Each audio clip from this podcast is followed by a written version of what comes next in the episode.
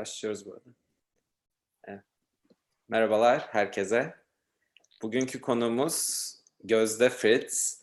Bugün alışa, alışa geldiğimiz e, yayınlardan farklı bir yayın yapacağız. Bugün ama e, genelde yayınlarımız belirli bir mesleği, meslek grubunu tanıtmaya yönelik oluyor ama bugün farklı bir şekilde genel olarak İngilizce, İngilizcenizi geliştirmek için neler yapmanız gerekiyor, e, bu probleme nasıl yaklaşmanız gerekiyor onun üzerinde konuşacağız. Kısaca ben konuğumuzun özgeçmişten bahsedeceğim. Sonra yayından önce epey soru aldık. Hızlıca sorularınıza geçeceğiz. Bir de bir, bir soru soruların ötesinde biraz genel tavsiyeler de alacağız. Ee, Gözde Fritz 1993 yılında ODTÜ Yabancı Diller Fakültesi İngilizce Öğretmenliği ve İngiliz Edebiyatı bölümünden 2000 yılında da Bilkent Üniversitesi İngilizce yabancı İngilizcenin yabancı dil olarak öğretimi konulu yüksek lisans programından mezun olmuştur. 1993 yılından beri yüksek öğretimde Türkiye'de ve Amerika'da İngilizce öğretmenliği yapmaktadır. 2001 yılından beri hem öğretmenlik hem de yüksek öğretimde yöneticilik yapmaktadır. Şu anda University of Southern California'da öğrenci işleri akademik müfredat planlama bölümünde program uzmanlığı yapmaktadır. Bununla birlikte Santa Barbara Business College'da da eğitim programında İngilizce kompozisyon dersi vermektedir. Ee, çok tekrar çok teşekkür ediyoruz Gözde Hanım davetimizi kabul edip geldiğiniz için. Ee, sizin... Ben teşekkür ederim beni davet ettiğiniz için. Şimdi hızlıca sorulardan başlayalım. Epey soru gelmiş. Başlayalım. Evet. İngilizce'de okudu, İngilizce okuduklarımı anlamakta güçlük çekmiyorum. E, bir problem yaşamıyorum. Fakat konuşmaya gelince konuşma seviyem okuma, dinleme gibi diğer alanlardaki seviyem kadar iyi değil. Kendimi ifade edebiliyorum ama edebiliyorum. Yabancılarla da anlaşabiliyorum ama konuşurken kullandığım kelime sayısı kelime dağarcığıma göre çok daha düşük. Konuşmamı da aynı seviyeye çekebilmek için neler yapmalıyım diye bir soru gelmiş. Evet bu çok güzel bir soru. Bir kere e, her şeyden önce ben kısaca şunu söylemek istiyorum. Bütün bu genç arkadaşları tebrik ediyorum. Soruların hepsine baktım. Sorulardaki yaklaşım aynen şöyle. Ben nasıl öğrenebilirim? Nereden bilgi al- alabilirim? Ee, ben kendi öğrenciliğimi hatırlıyorum. Biz hep bana kim öğretecek diye beklerdik. Ama şimdiki gençlik ben nereye gideyim, kendimi nasıl geliştireyim diye kendisi bir girişimde bulunuyor. Dolayısıyla bütün genç arkadaşları tebrik ediyorum. Ee, şimdi İngilizce'de her e, konuda, her alanda olduğu gibi e, beceriler yani dinleme becerisiyle yazma becerisi veya konuşma becerisi çok farklı becerilerdir. Yazma becerisiyle konuşma becerisi üretken beceri olarak geçer. Ama dinleme ve okuma pasif beceri olarak geçer. Yani okurken kendi hızınızda okuyorsunuz. Elinizin altında sözlük olabilir ya da verilen e, konuda bilmediğiniz kelimeyi çıkartabilirsiniz. Farklı kendi çok okuyan bir insansınızdır Türkçe'de. Kendi okuma stratejilerinizi otomatik olarak İngilizceye de yük, e, kullanırsınız. Dolayısıyla okuyup anlayıp ama aynı seviyede, aynı derecede konuşup kendinizi ifade edemiyor olmanız çok normal. Kelime dağarcığınız yani Türkçe'de bu kadar kelime biliyorsunuz ama İngilizce'de bu kadar kelime biliyorsunuz ama söylemek istedikleriniz bu kadar. Bu yüzden zorluk çekmeniz çok normal. Ne yapmanız gerekiyor? Ee, bol bol kelime öğrenmeniz gerekiyor. Nereden öğreneceksiniz? Academic Word List diye bir kelime var. Kelime listesi var örneğin. Dünyada akademik dünyada kullanılan bütün kelimelerin hangi sıklıkta kullanıldılarsa ona göre listesini yapmış insanlar. 10 tane liste var örneğin. Ben size bunların linklerini gönderebilirim. Nasıl öğreneceksiniz? Bir kelime alacaksınız. O kelimeyi e, önce ezberleyeceksiniz. Yani öğrenmenin de seviyeleri var. İlk kelimeyi gördüğünüz zaman tamam ben bunu artık kullanabilirim diye bir şey yok. Önce Türkçesini bilmek isteyeceksiniz ilk öğrenme seviyesinde. Sonra o kelimeyi iyice öğrendikten sonra yani bunları yapacağımız derslerde daha uzun da anlatabilirim size. Böylece o öğrendiğiniz kelime algılama seviyesinden üretim seviyesine geçmiş olacak beyninizde. Yani düşünce işleminizde böylece o kelimeyi daha rahat kullanabiliyor olacaksınız. Kendi hazinenize, kelime hazinenize kelime eklediğiniz müddetçe kendinizi ifade etme şekliniz daha rahat olacak. E, kapasiteniz artacak bir kere. Yani kendinizi bir makine gibi düşünürseniz daha fazla üretimde bulunacaksınız. Çünkü içeri koyduğunuz malzeme daha fazla olmuş olacak. Daha sonra dinlediklerinizi tekrarlamanızı tavsiye ederim. Bir de e, hangi konularda konuşmak istiyorsanız o konulardaki kelime dağarcığınızı geliştirin. Bu basit bir iletişim e, prensibidir. Örneğin bana Amerikan futbolu hakkında bir sohbet etmek isterseniz ne Türkçe ne İngilizce anlatamam. Çünkü ne terim biliyorum ne kural biliyorum. Aynı şey İngilizce için de geçerli. Konuşmak istediğiniz alanda araştırma yapacaksınız. Kelimeleri öğreneceksiniz. O kelimeleri kendi öğrenme stilinize göre ezberleyeceksiniz. Önce o kelime size komik ses gibi gelecek, hiçbir anlamı olmayan. Ama daha sonra ezberledikçe, tekrarladıkça kendi hayatınızdan bir parça gibi olacak ve otomatik olarak bu diye ağzınızdan çıkıverecek bir gün. İşte o zaman o kelimeyi öğrenmiş olacaksınız ve rahat konuşuyor olacaksınız. Yani bilmiyorum yeterince açık oldu mu? Oldu herhalde. Teşekkür ediyoruz. Yani bunu başta söyleseydik söylemedim. Sona saklıyordum ama kısaca bahsettiniz. Bu yayından sonra da kapalı yayınla yani YouTube'da yayınlamayacağımız 10 5-10 kadar öğrenciyle ufak eğitim serimiz de olacak da e, öyle bir seri başlatacağız Nisan sonu itibariyle. Gözde Hanım birebir de orada sizin eksik yani o eğitimlere katılan öğrencilerin eksikliklerine yorum yapacak. Bu tarz örneklerle anlatacak. Ders gibi olacak onlar. Bu yayının amacı biraz olarak genel sorulara cevap vermek. Genel olarak bu işe yaklaşım nasıl olmalı? Genel yapılan hatalar vesaire yani gelen sorulara değinmek. Sonra birebir hem konuşma hem yazma, dinleme, okuma gibi alanlarda da eğitim serilerimiz olacak Nisan sonundan başlamak itibariyle. Onun dışında danışmanlık programımızda da Gözlem'in profili var. Oradan randevu alan e, öğrenci arkadaşlar olmuş. Oradan da randevu alabilirsiniz. Şu an için ama hem bu eğitimlerden dolayı hem de epey bir talep oldu. Çok yani şu an boş zaman yok programda ama e, zaman ilerledikçe oraya da saatler eklenecek. Oradan da takip edebilir arkadaşlar. Bugünkü yayında tekrar söyleyeyim. Biraz da genel, e, İngilizce öğrenmeye nasıl yaklaşılmalı konusunda. Pardon. E, Şimdi başka bir soru daha var. Son yıllarda telefonlarda, internette birçok İngilizce öğrenme kaynağı var. Ama bu kaynaklardan yararlanırken kendi kendim yani bunlardan yararlanırmak sizce faydalı mı? Kendi kendime İngilizce öğrenmek mümkün mü? diye bir arkadaş sormuş. Kursa gitmeden de bu iş olur mu diyor.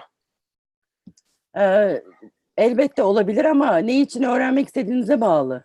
Ee, önce siz kendi öğrenme stilinizi belirlemelisiniz. Mesela herkes farklı öğrenir. Kimisi dinleyerek daha iyi öğrenir. Kimisinin not alması lazım.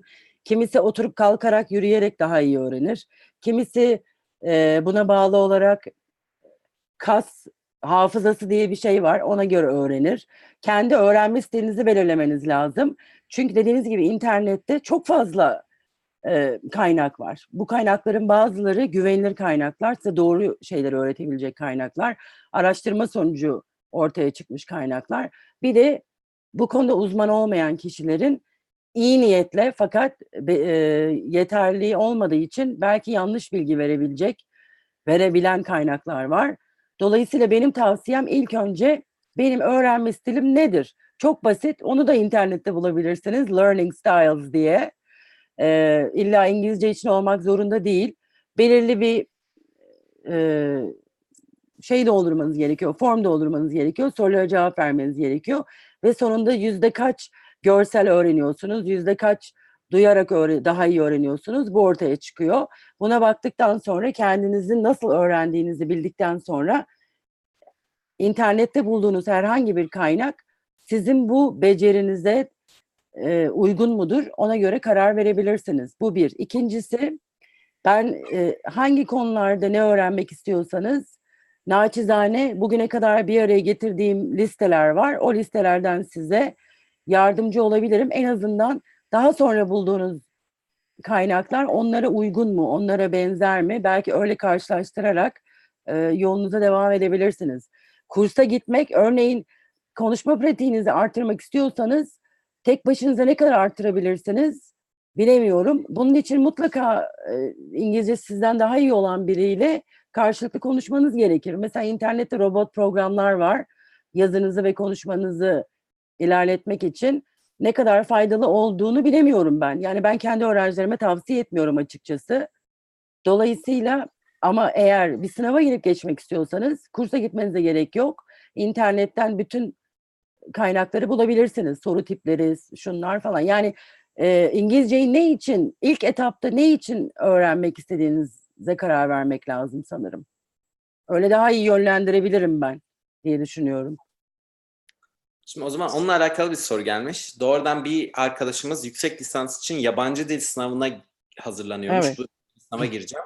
İngilizcem yok ve kursa gidip hazırlanacağım demiş. Sizce doğrudan yabancı dil sınavı hazırlık kursuna mı gitmeliyim yoksa genel bir İngilizce kursuna mı gitmeliyim diye soruyor. Evet çok güzel bir soru. Ben Türkiye'de hem kurslarda çalıştım hem üniversite sınavında İngilizce soru yazdım. O tecrübelerimden de sizlere e, bilgi vermeye çalışayım. Şimdi hiç İngilizceniz yok ve yabancı diller sınavına gireceksiniz. Benim size tavsiyem genel kursa gitmeyin. Çünkü zaten amacınız belli. E, sizi belirli bir seviyeye gelene kadar size genel İngilizce vereceklerdir zaten. YDS kursuna gittiğiniz zaman da. Yani ben Türkiye'de kurslarda çalışırken öyleydi. Hala öyle midir bilmiyorum. Ee, diyelim ki TOEFL için ders veriyordum ben. Gelen öğrencinin ilk önce seviyesine bakmak zorundaydık. Eğer seviyesi TOEFL derslerine katılacak kadar yüksek değil idiyse o zaman öyle onu belirli bir e, seviyeye yerleştirip diğer aynı seviyede olan öğrencilerle seviyesini TOEFL'a yetecek kadar ki bu e, yani eski deyim olacak hala aynı ayrımlar var bildiğim kadarıyla işte upper intermediate falan gibi e, bir seviyeye gelene kadar İngilizcenin gelişmesini beklemek zorundaydık. Yani YDS için bir kursa gittiğinizde sizi mutlaka bir yerleştirme sınavına alacaklardır. Seviye belirleme pardon. Seviye belirleme sınavına alacaklardır. Seviye belirleme sınavında seviyeniz kaç çıkarsa ona göre bir şey yerleştireceklerdir. Ondan sonra e, YDS için e, gelen seviyeye başlayacaksınızdır. Bir sınava girmek, o dili bilmek bir sınava girmek için yeterli değil. Soru tiplerini bilmeniz gerekir. Sorudaki kelime e, anahtar kelimeleri anlamanız gerekir. Bu da sınavın tarzını anlamanızı gerektirir. Bir soru bankası vardır YDS için, diğer e, sınavlar için olduğu gibi. O soru bankasına ulaşmak gerekir. Ama bunlar adım adım yapılacak şeyler. Hiç İngilizce bilmeyen birini YDS s- sınavına hazırlık sınıfına koyarsanız hem morali bozulur hem sudan çıkmış balığa döner. Ki bu bence çok gereksiz olur. Yani bir kursa gide, gidecekseniz bu tip şeylere dikkat edin. Sizi mutlaka yerleştirme sınavına, pardon, e, seviye belirleme sınavına almaları gerekir ve seviyenize göre bir sınıfa koymaları gerekir. Teşekkür ederiz Gözlem. Bir arkadaş kısaca bu az önce bahsettiğiniz kelime listesine nereden ulaşabilirim diye sormuş. Bize ulaşırsa biz yayından sonra sizden alır iletiriz kendisine.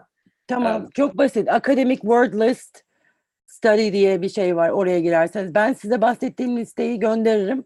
Siz de arkadaşlara ulaşırsınız. Ee, biri Aferin, hemen ilgilenmeye başlıyorlar. Çok güzel vallahi, muhteşem.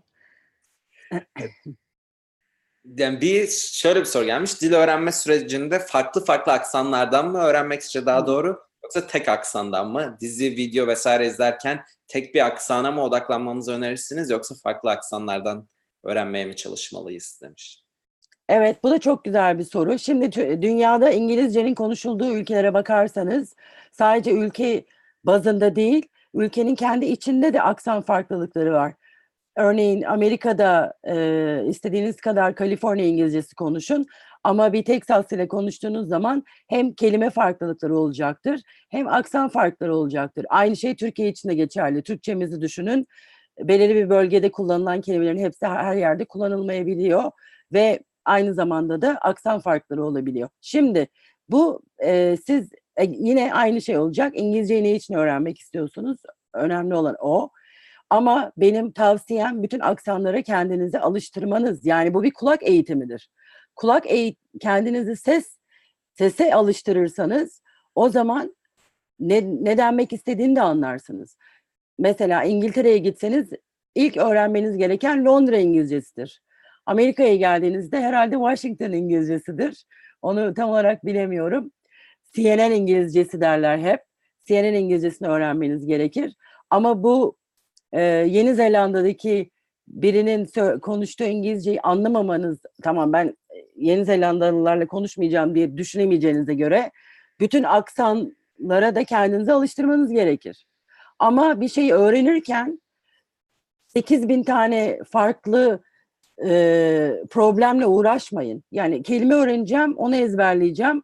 Ama bu kelimeyi şöyle söylüyor, başka biri böyle söylüyor. Bir de onunla uğraşmayın. Tek bir aksan seçin. Bu ne olacaktır? Ya İngiliz aksanı olacaktır ya Amerikan aksanı olacaktır. Oradan öğrenmeye başlayın.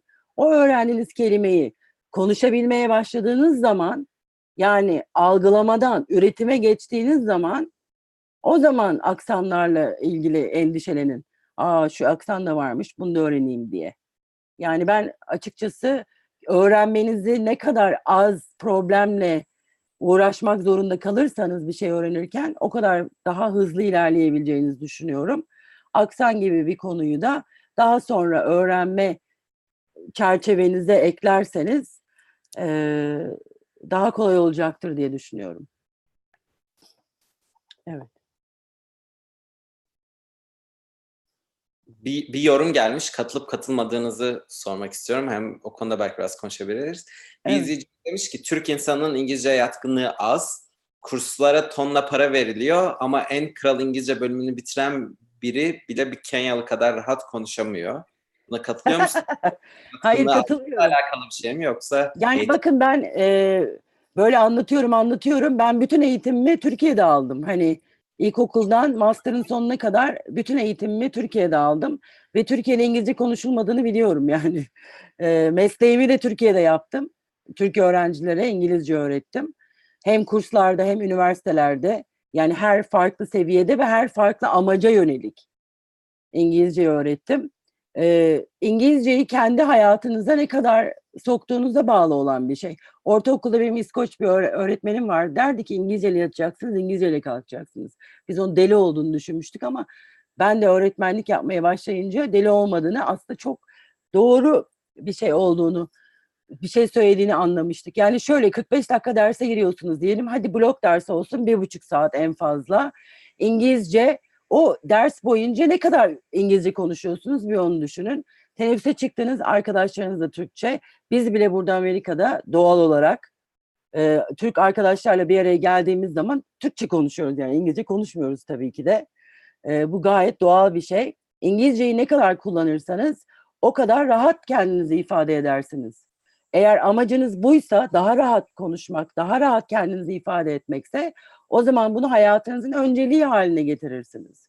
Çünkü ben elbette Türkiye'de konuştuğum İngilizceden eee 8 yıldır Amerika'dayım ve eşim Amerikalı. Dolayısıyla İngilizce ile mecburen eee, daha fazla ve mesleğim öğretmenlik olunca da eee, Türkiye'de konuştuğum İngilizce ile buradaki konuştuğum İngilizcenin arasında bir fark olduğunu en azından günlük hayatta deyimler açısından ve de daha akıcı konuştuğumu ve daha çok anladığımı düşünüyorum. Çünkü mecburum yani başka çarem yok.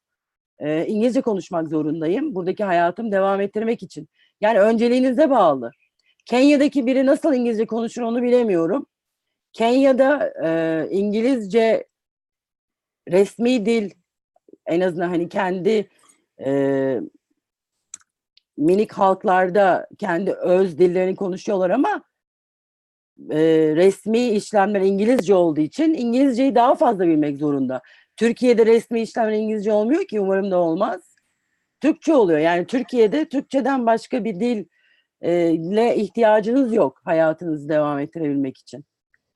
Dolayısıyla o benzetme e, ne kadar doğru bilemiyorum. Yani doğru biz de aynı şeyi söylüyoruz. Mesela ODTÜ'deki bir öğrenci mezun olduğu zaman e, ben orada çalıştığım için söylüyorum ve oradan mezun olduğum için söylüyorum. Yoksa atıp tutmuyorum. bir iş hayatına başladıkları zaman kendi alan bilgilerinde İngilizceleri çok iyi. Fakat yazışmalarda çok iyiler. Ama toplantıya gidip bir sunum yaptıklarında EU EU kalıyorlar. Niye? Çünkü ne kadar ona alışkın değiller. O, o e, bilgiye maruz kalmamışlar, mecbur kalmamışlar. O yüzden. Yani sebep bu.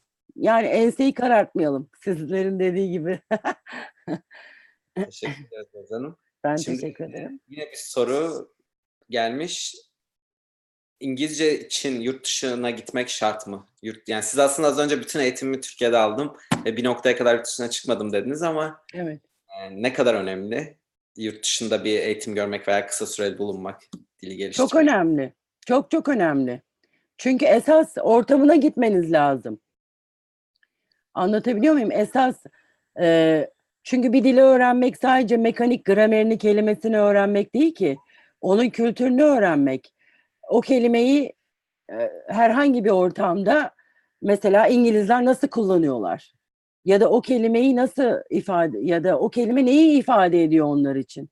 Dolayısıyla e, çok iyi bir eğitim aldıktan sonra mutlaka ve mutlaka elbette o dilin konuşulduğu yere gitmeniz lazım. Yani ben kendime telefonumdaki app'imde İtalyanca öğretmeye çalışıyorum. Ee, bir İtalyanla konuşmadığım müddetçe ya da bir yani İtalya'ya gidip oradaki hayatın bir parçası olmadığım müddetçe sadece telefonum ve ben kadar konuşabileceğim ve bileceğim yani. Anlatabiliyor muyum? Dolayısıyla bu yüzden gittiğiniz kurslarda veya üniversitedeki İngilizcenizde öğretmeniniz kendini yırtıyor ki dışarıdaki e, dışarıda ya da o dili öğrendiğiniz ülkede nasıl bir ortam olursa sınıfta da o ortamı yaratmaya çalışıyorlar. Bunun sebebi bu. Hani böyle hiç olmadık abuk sizi güldüren e, şimdi yanındaki arkadaşınla bilmem ne aktivitesini yap falan gibi size o anda çok lüzumsuz gelen aktiviteler olabilir derste. Bunun altında yatan sebep bu. Size gerçek ortamı sağlayabilmek. Dolayısıyla cevap evet. Eğer böyle bir imkanınız varsa mutlaka ve mutlaka yurt dışına gidin. Böyle bir e, imkanınız yoksa eskiden mektup arkadaş deniyordu. Şimdi bilmiyorum başka türlü e, internetten arkadaşlıklar var mı? Yabancı o dili konuşan insanlarla tabii güvenli olarak e, mutlaka irtibata geçin ve onlarla konuşun. Onların bakış açılarını öğrenin. Böylece dili daha iyi anlayacağınızı ve öğreneceğinizi düşünüyorum. Şimdi bununla alakalı bir soru gelmiş. Aslında bir ölçü tavsiyeler vermiş oldunuz ama eğer konuşmamızı geliştirmek için daha iyi, bizim bizden daha iyi konuşan birini bulamıyorsak çevremizde ne tarz taktiklerle konuşmamızı geliştirebiliriz demiş arkadaş. Şöyle kalıp ezberleyeceksiniz o zaman. Şimdi e, dediğim gibi sosyolojide ve aynı zamanda psikolojide şöyle bir şey vardır.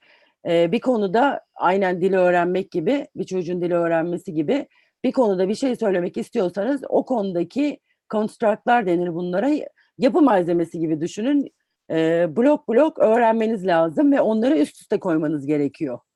Tabii bunları fonksiyonel olarak nasıl kullanıma sunarsanız o, o zaman da gramer işin içine giriyor ve sosyal iletişim iç- işin içine giriyor ama bir konuda e, yoksa eğer de sizden daha iyi e, bu dili kullanan biri o zaman bir yüksek sesle okumaya başlayacaksınız. İki dinlediğinizi tekrar edeceksiniz. Önce sese, dile ve dilin o hani bir harmonisi vardır ya ona alışmanız lazım kendi sesinizi o dilde duymaya alışmanız lazım. Ne kadar çok alışırsanız, ne kadar çok kalıp ezberlerseniz önce ezber olarak çıkacaktır. Ama sonra bu bir e, Türkçesini bulayım. Habit formation deniyor e, dil biliminde. Yani e, alışkanlık oluşturmanız gerekiyor. Alışkanlığı oluşturduğunuz zaman otomatikman e, pat diye ağzınızdan çıkıverecek. Yani yüksek sesle kitap okuyacaksınız İngilizce. E, dinlediğinizi tekrar edeceksiniz. Tabii ne dinlediğinize bağlı. Rap müzik dinlerseniz rap müzik çıkacaktır ağzınızdan. Dediğim gibi ne için iste, ne için İngilizce öğrenmenize bağlı. Ben ortaokulda Tevfik Fikret'te okuyan bir arkadaşım kendisine e, Tevfik Fikret Fransızca öğrenim veren bir okuldur. E, kendisine İngilizceyi müzik dinleyerek öğretti. Yani o şarkıları söyleye söyleye söyleye söyleye e, Tevfik Fikret'te aldığı e, seçmeli ders İngilizceydi. Ya o kadar az İngilizce ders almış olmasına rağmen e, Fransızcasına da yardımcı olarak Fransızcası da çok yardımcı oldu. Şimdi şakır şakır İngilizce konuşuyor ve Türkiye'de yaşıyor. Yani anlatabiliyor muyum? Amacınız eğer buysa ve sizden daha İngilizce konuşan biri yoksa o zaman bir sürü kaynak var. Aksan siteleri var mesela. Siz söylüyorsunuz, size geri bildirimde bulunuyor. Böyle böyle böyle böyle geliştirebilirsiniz. Umarım yardımcı olabilmişimdir bu konuda da. Şimdi bir soru daha gelmiş. Arkadaşımız diyor ki İngilizce hayatımı İngilizce plan, pla- pla- planlayabiliyorum. Kısacası Aha. Biliyorum. Fakat biriyle konuşurken yanlış yapma korkusu yüzünden bazı noktalarda tıkanıyorum. Bu stresi nasıl yenebilirim demiş. Evet süper konu öğrencilerde de var. Bende de var yani hepimizde var. Bilmediğimiz tamamen yüzde 1500 e, hakim olamadığımız bir konuda breh breh diye kalkıp konuşuyoruz yani. Bu herkeste stres yaratır sadece sizde değil. E, şöyle bir şey var kesinlikle yani söylediğinizden utanmayın diyeceğim ya da yaptığınızdan utanmayın. Ben Amerika'ya geldiğimden beri ki derse girip öğrencilerin hani derste birebir Amerikalıları gördüğümden beri kendime olan güvenim ve Türk öğrencilerime hep söylediğim şey kendinize güvenin. Çünkü bu dili konuşan insanlar bile çok büyük hatalar yapıyorlar. Ama bunda bir problem yok. Dolayısıyla madem hayatınızı İngilizce planlayabiliyorsunuz, kendinizde böyle bir güveniniz var, o zaman karşınızda konuşacağınız kişiyle de e, paldır küldür konuşun. Bir kere karşınızdaki kişinin sizden daha iyi, daha çok bildiği, belki İngilizce olabilir ama bu onun hayat şampiyonu olduğunu göstermez. Yani siz herkes birbirine eşittir sonuç olarak. Hepimizin becerileri farklı. Şimdi siz bana bilgisayar konusunda konuşma yapıp da benim hatalarımı ah ha ha ha derseniz o zaman haksızlık olur. Aynı şey İngilizce konusunda da geçerli. Sizden daha İngilizce bilen biri eğer e, hata yaptığınız için size e, hoş olmayan bir geri bildirimde bulunursa kendi hatası. Yani korkmayın ve bodoslama dalın derim ben. Çünkü e, yine dil biliminde şöyle bir kavram vardır. Kendi kendini izlemek durumu diye, monitör etme durumu diye. Bunun seviyeleri var. Çok fazla kendinizi izlediğiniz zaman daha fazla hata yaparsınız. E, aynen yüzmek gibi. Sudan korkuyorsunuz, yüzmek istiyorsunuz. Gelip yüzeceksiniz. Yani başka çaresi yok. Ne kadar kendinize güvenip e, ama tabii ukalalık seviyesinde de değil. Yani hatalarınızın farkına varıp tekrar o hatayı yapmamaya çalış. Ha bunu böyle söylersem daha iyi olurmuş demek ki diyerek olaya bir bilim adamı gibi yaklaşırsanız daha rahat konuşacağınızı yani gittikçe daha rahat konuşacağınızı ve kendinizi iyi hissedeceğinizi düşünüyorum açıkçası. Yani hep hayatta kendinizi bir öğrenci olarak görün. Benim amacım daha iyisini yapmak, daha iyisini öğrenmek. Böyle bakarsanız daha rahat hissedeceğinizi düşünüyorum. Açıkçası umarım yardımcı olabilmişimdir yine. Evet, teşekkür ediyoruz. Şimdi e, bir, bir birkaç sınav hazırlığıyla alakalı bir soru var. Bir arkadaşımız demiş ki TOEFL sınavına hazırlanıyorum. Reading Aha. ve listening kısımlarına sıkıntım yok ama sınav için writing ve listening kısımlarına sanırım writing ve speaking demek istemiş. Kısımlarını nasıl geliştirebilirim diyor. Şimdi o konuda naçizane uzmanına sordunuz. Söyleyeyim. Çünkü e, hem Türkiye'de TOEFL dersi verdim, hem burada verdim, hem burada da TOEFL sınavları gözetmenliği yapıyorum. E, şöyle bakın. TOEFL'ın writing'i çok barizdir. E, argumentative essay ister. Argumentative essay'in mutlaka e, bir şablonu vardır. Yani Google'a girin, argumentative essay outline diye sorun, şak diye çıkartacaktır size o outline'ı birebir takip ederseniz işte introduction'ı yazdınız, thesis statement nasıl e, yazılmalı, ilk paragrafta nasıl başlamalısınız bunların hepsini söylerler Google'da. Ben de size bunlarla ilgili e, kaynak yollayabilirim ama tabii bunların hepsini hatırlamam lazım. Çünkü birkaç kaynak yollayacaktık. E, bunlarla ilgili bir kaynak yollayabilirim. Writing'i böyle halledebilirsiniz mutlaka ve mutlaka bir outline'ı, bir konu gelişimi vardır biliyorsunuz her akademik yazıda. Mutlaka onu o şablonu mutlaka kullanın. Giriş, gelişme, sonuç olsun. Cümlelerinizde karışık cümle dediğimiz yani işte noun clause varmış içinde. Efendime söyleyeyim adjective clause varmış bilmem ne o tip farklı cümleler kullandığınızda emin olun çok emin olmadığınız cümlelerde hani amanın bunun grameri çok karışık, kafam iyice karıştı, sınav stresi olduğunuz cümlelerde de kısa cümleler kurun. Bağlaçlar kullanın. Bu, bu tip kurallara dikkat ettiğiniz müddetçe e, puanınız yüksek gelecektir. Ayrıca internete girdiğiniz zaman e, TOEFL Writing Rubric R-U-B-R-I-C Rubric diye yazarsanız sizden beklenilenleri e, bin nasıl notlandırıldığını, nerelerden puan kırıldığına de- e, dair detaylı tablolar var. Herkese açık yani herkes bulabilir bunları. Bizim de kullandığımız kaynaklar bunlar.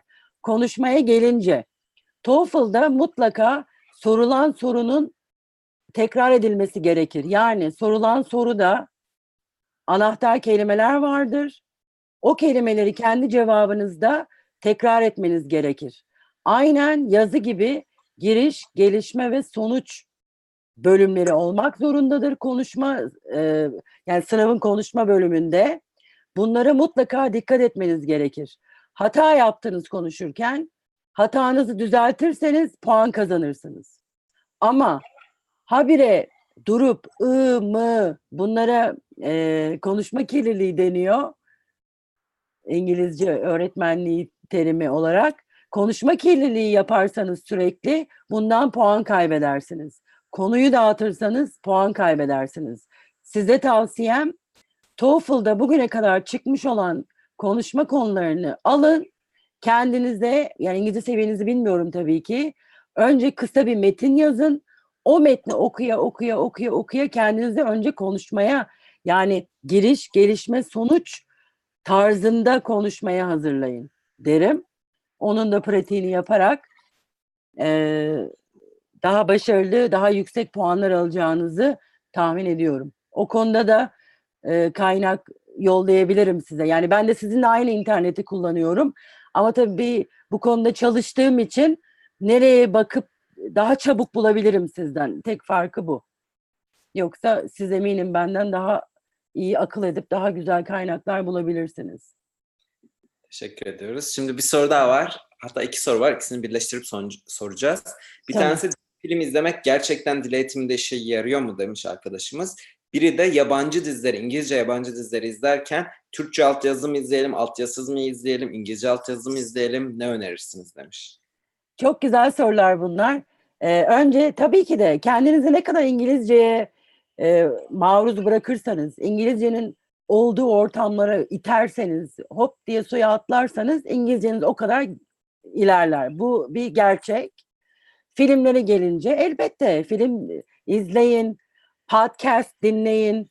Ee, mesela npr.com'ın podcastleri var. Ee, onu da link olarak gönderebiliriz isterseniz. Ee, her konuda podcast var. Ben komedi seviyorum, komedi konusu. Film seviyorum, film. Teknoloji, teknoloji. Film seyrediyorsunuz, İngilizcenizin seviyesine bağlı. Kendinizi zorlamak istiyorsanız, o zaman size tavsiyem İngilizcenizin seviyesi düşükse elbette Türkçe altyazı ile başlayın. Hiçbir şey anlamadıktan sonra, filmin hiçbir zevkine varmadıktan sonra o zaman ben oturayım, Japonca bilmiyorum. Japonca dizi izleyeyim yani sadece görsel olarak anlayabilirim ne olup bittiğini. Ama bana bir faydası olmaz ne dil olarak ne de zevk almak açısından. Ee, eğer İngilizceniz orta seviyedeyse bence altyazı olarak İngilizceyi tercih edin. Ama kendinizi zorlayın derim. Örneğin filmi bir kere seyrettiniz İngilizce altyazıyla. Bir daha seyredin, bu sefer altyazısız seyredin.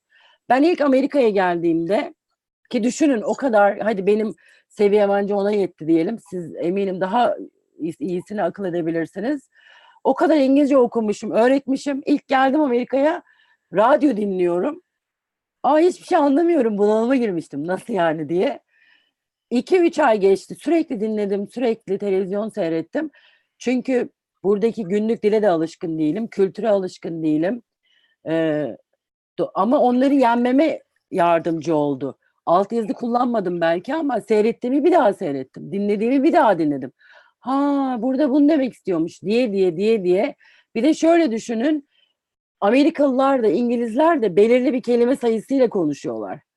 Yani seyrettiğiniz film e, bir belgesel olmadığı müddetçe kullanacağı kelime sayısı çok sınırlı. Dolayısıyla o filmde duyduğunuz kelimeleri, deyimleri başka seyrettiğiniz filmlerde de duyacaksınız. Hani her filmde ayrı İngilizce diye bir şey yok. Tabii ki de farklı kelimeler var ama kendinizi Bir de araştırın. Yani mutlaka araştırın. Bir kelime mi duydunuz? Anlamını bilmiyorsunuz. Ee, yazılışına bakın. Sözlüğünüze bakın. Artık telefonlar var. Zırt diye telefonunuzdan bulabilirsiniz. Ee, telefonunuzda telefonunuz sizinle konuşuyor istediğiniz zaman. O da çok büyük bir şey. Anlamını sorun. O sahneyi geri alın. Tekrar dinleyin. Yani uzun lafın kısası İngilizce seviyenize göre Türkçe mi altyazı istiyorsunuz? Öyle mi anlıyorsunuz? Türkçe ile izleyin. İkinci izlediğinizde İngilizce altyazı koyun. Üçüncü izlediğinizde tabi bunlar göreceli sayılar. Hani üç kere Türkçe seyredersiniz. Eee, bir kere İngilizce seyre, İngilizce altyazılı seyredersiniz. Ama artık dördüncü kere de ezberlemişsinizdir filmi zaten. Altyazısız seyredersiniz. Eee, yani böyle tavsiye ederim size. Kendinize hep yani şuna karar verin. Ben şimdi beynimi hiç yormayacağım. Sadece filme odaklanacağım diyorsanız koyun altyazıyı, seyredin filminizi, iyi, iyi- yiyin mısırınızı. Ama ben burada kelime öğreneceğim, eee, deyim öğreneceğim diyorsanız İngilizce altyazıyla başlayın. Sonra onu da kaldırın derim. Yani hep zorlayın kendinizi. Cadıyım ben. Bir arkadaş sormuş, ilgilendiğimiz alanın diliyle alakalı kal- kalıpları nasıl bulabiliriz?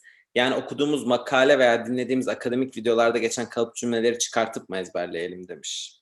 Evet gayet güzel. Çünkü şimdi şöyle bir şey var. Mesela bize de şöyle e, iş İngilizcesi diye bir alan var. E, İş İngilizcesi, bana iş İngilizcesi öğretir misiniz? E, Yüz bin tane farklı iş var. Ben hangi İngilizce öğreteyim diye düşünür her İngilizce öğretmeni. Şimdi önce dediğim gibi e, bakın iki tane e, kelime listesi vardır. Bütün dünyada kullanılan, İngilizceden bahsediyorum. Ve kullanılma e, sıklıklarına göre bütün dünyadaki, bütün dünya, Yeni Zelanda'da başlayan bir araştırma bu. Sonra Avrupa'da ve Amerika'da devam eden bir ara, ortak bir araştırma. Bu demin bahsettiğim akademik kelime listesi gibi bir de genel General Service List diye bir liste de vardır. Bu genel konuşmaya yöneliktir. Akademik olan akademik İngilizceye yöneliktir. Eğer e, önce genel İngilizcenizi belirli bir seviyeye getirmeniz gerekiyor ki okuduğunuz mesela diyelim ki e, avukat olacaksınız, İngilizce avukatlık öğreniyorsunuz ya da tıp okuyacaksınız, İngilizce tıp ya da bilgisayar okuyacaksınız, bilgisayar öğreniyorsunuz. Sizin elinizdeki metinleri anlayabilmeniz için önce genel İngilizceyi anlamanız lazım. Genel İngilizceyi anladıktan sonra o aşama bittikten sonra kendi alanınızdaki kelimeleri ezberlemeniz gerekiyor. Evet, cümle kalıplarını ezberlemeniz gerekiyor. Şimdi ben e, örneğin kendimden örnek vereyim. E, bilgi, iletişim mi doğru mu söylüyorum? IT'nin Türkçesi neydi? E, bilişim. Teknolojileri diye geçiyor abi. Ne diye geçiyor? Bilişim teknolojileri diye geçiyor. Bilim teknolojileri bir de e, bilişim teknolojileri diye geçiyor. Ben mesleğim dolayı, şu an yaptığım meslek dolayı, kullandığım programlardan dolayı bu e, alanla çok ilgilenmek zorundayım. Ve bu alan benim için çok yeni bir alan. Şimdi ben kendi derdimi bu alanda çok, bu alanda uzman olan insanlarla uğra- e, konuşuyorum. Kendi alanımı genişletebilmek ve daha fonksiyonel çalışabilmek için kendi derdimi anlatırken kıvrım kıvrım kıvranıyorum. Çünkü niye? O kalıplarım yok. Bana ama bana gelen e-mailleri okuyorum mesela. Aa diyorum bunu böyle anlatıyor. Demek ki bunu böyle soracağım ben. Şak o kalıbı öğreniyorum. Bir sonrakinde aynı konuda bir uzmana e-mail atacağım zaman veya telefonda toplantı yapacağımız zaman o terimleri kullanıyorum. Çünkü buna jargon deniyor. O jargonu la o kişiye e, ulaştığınız zaman ne demek istediğinizi anlayacağı için size geri dönüşümü daha fonksiyonel olacaktır. Yani bir saat bu ne demek istiyor ya demeyecektir. Dolayısıyla kendi alanınızda sorduğunuz sorunun cevabı evet. Kelimeleri ezberleyin. O kelimeler nasıl kullanılmış, hangi kalıplarda kullanılmış onu öğrenin. Ama past tense'i, present tense'i, future tense'ini zaten biliyor olmanız gerekiyor. Anlatabiliyor muyum? Yani ezberleyecekleriniz arasında genel İngilizce olmamalı. Bilmem yardımcı olabildim mi? Teşekkür ederiz. Ee, ya ben mesela İngilizce İngilizce eğitimi veya öğretimin çok dışında biri olarak bir şey bir iki şey ekleyebilirim. Ben de mesela kendi adıma hem öğrenciliğimde hem de şimdi iş hayatında da her zaman az önce dediğiniz kalıp ezberlemeyi hala yapıyorum. Bir toplantıya gitmeden önce iyi kötü tabii ki bir saat boyunca tam ne konuşulacak bilmiyorsunuz ama eğer önemli bir toplantıysa, önemli bir sunumsa bir 5-10 dakikalık sunumlarımı yani yazıp Sonra üzerinden pratik yapıp gidiyorum. Çünkü onun dışında 40-45 dakikada ne konuşacağını bilmeseniz bile hani belirli kalıpların dışına da çıkmıyor, belirli konuların dışına da çıkmıyor. Sadece dil açısından yani Türkçe bile olsa bunu yapıyorum açıkçası. Çünkü şey e, hani arada %10'lu 20'sine bile çok hakim olsanız o geri kalan yerlere güveniniz geriyor. E, Ne bileyim hiçbir zaman konuyu kaybetmiyorsunuz. Her zaman hakimiyeti kaybetmiyorsunuz. O açıdan bence çok faydalı oluyor. Önceden hazırlanmak, yazmak, sonra yazdığınızı konuşma pratiği yapmak. Yani onu da kendi adıma ekleyebilirim. Yani faydalı olduğunu ben de çok düşünüyorum. Şimdi bir Evet, arkadaşımız eğitim amaçlı yurt dışına gitmeyi planlıyorum. Ancak gün, aslında burada soru biraz tersten. E, akademik İngilizce tarafımı geliştirmek istiyorum diyor. Günlük konuşma İngilizcesiyle akademik arasında çok fark var. Anladığım kadarıyla günlük konuşma İngilizcesinde çok problem yaşamıyor ama tam tersi akademik İngilizcemi nasıl geliştiririm diye bir soru sormuş. Evet çok güzel bir soru. Şöyle yapacaksınız. Aslında Selim'cim senin anlattığınla da e, gayet bağlantılı. Akademik alanınız ne? Önce onu bilmek lazım. E, akademik konuları takip edebilmek ve o konularda sunum yapabilmek, konuşabilmek, toplantılara katılabilmek için akademik İngilizce, pardon, akademik kelime listesi, bu bahsettiğim listeyi yalayıp yutmak lazım. Eee, çünkü bu akademik kelime listesi size kendi alanınızda İngilizce öğretmeyecek. Fakat akademik metinlerde geçen veya e, konuşmalarda geçen en çok kullanılan kelimeleri vereceği için sizin alan alana özel jargonunuzu, kelimenizi anlamanıza, ona ulaşmanıza yardımcı olacaktır. Öncelikle size tavsiyem her boş olduğunuz vakitte mutlaka akademik e, kelime listesini çalışın.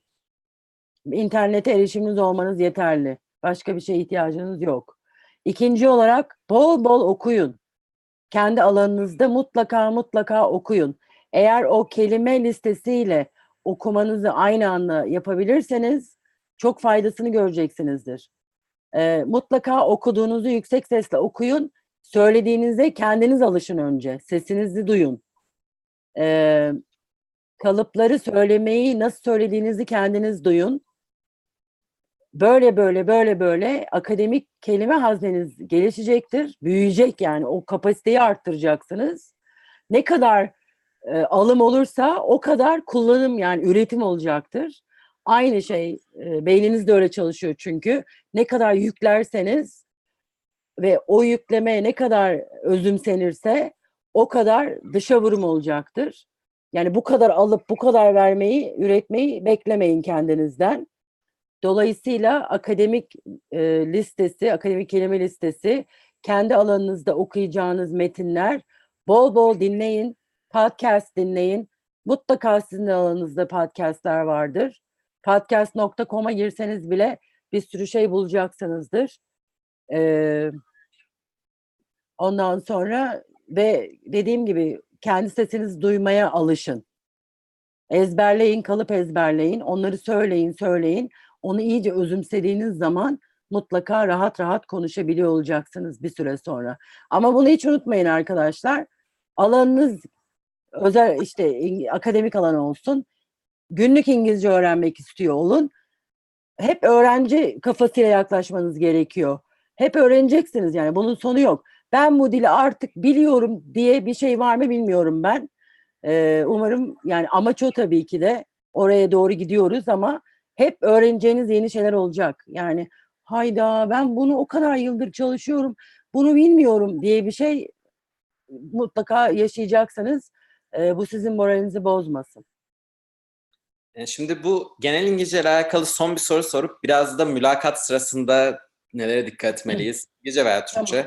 Mülakat Tabii. yaparken özellikle İngilizce mülakatlarda stres de eklenince nasıl daha başarılı oluruz konusuna geçeceğim ama son bir soru sorayım. Bu da herhalde birçok yine Türkiye'de İngilizce e, öğrenen öğrencinin ortak problemi. İngilizce Evet. konuşurken İngilizce düşünmeye nasıl başlayabilirim diye sormuş arkadaşımız. Önce Türkçe düşünüp sonra İngilizceye çeviriyormuş. Böyle olunca da hem yavaş ya- yani ya- yavaşladığından, zaman kaybettiğinden bahsetmiş. Evet çok güzel bir soru bu da. Ee, arkadaşlar şöyle düşünün. Öğrenmenin e, bilimsel olarak seviyeleri vardır. İlk seviyesi tanımadan geçer. Yani bir şeyi görürsünüz. Aa ben bunu bilmiyorum dersiniz ve bunu öğrenirsiniz. Sözlükten bakarsınız, anlamını öğrenirsiniz. Ee, çeviriye koyarsınız, çevirirsiniz, onu öğrenirsiniz. Şimdi bu seviyeyi geçtikten sonra ben artık bunu kullanıyorum diyemezsiniz. Bu bir süredir, bir süreçtir bu.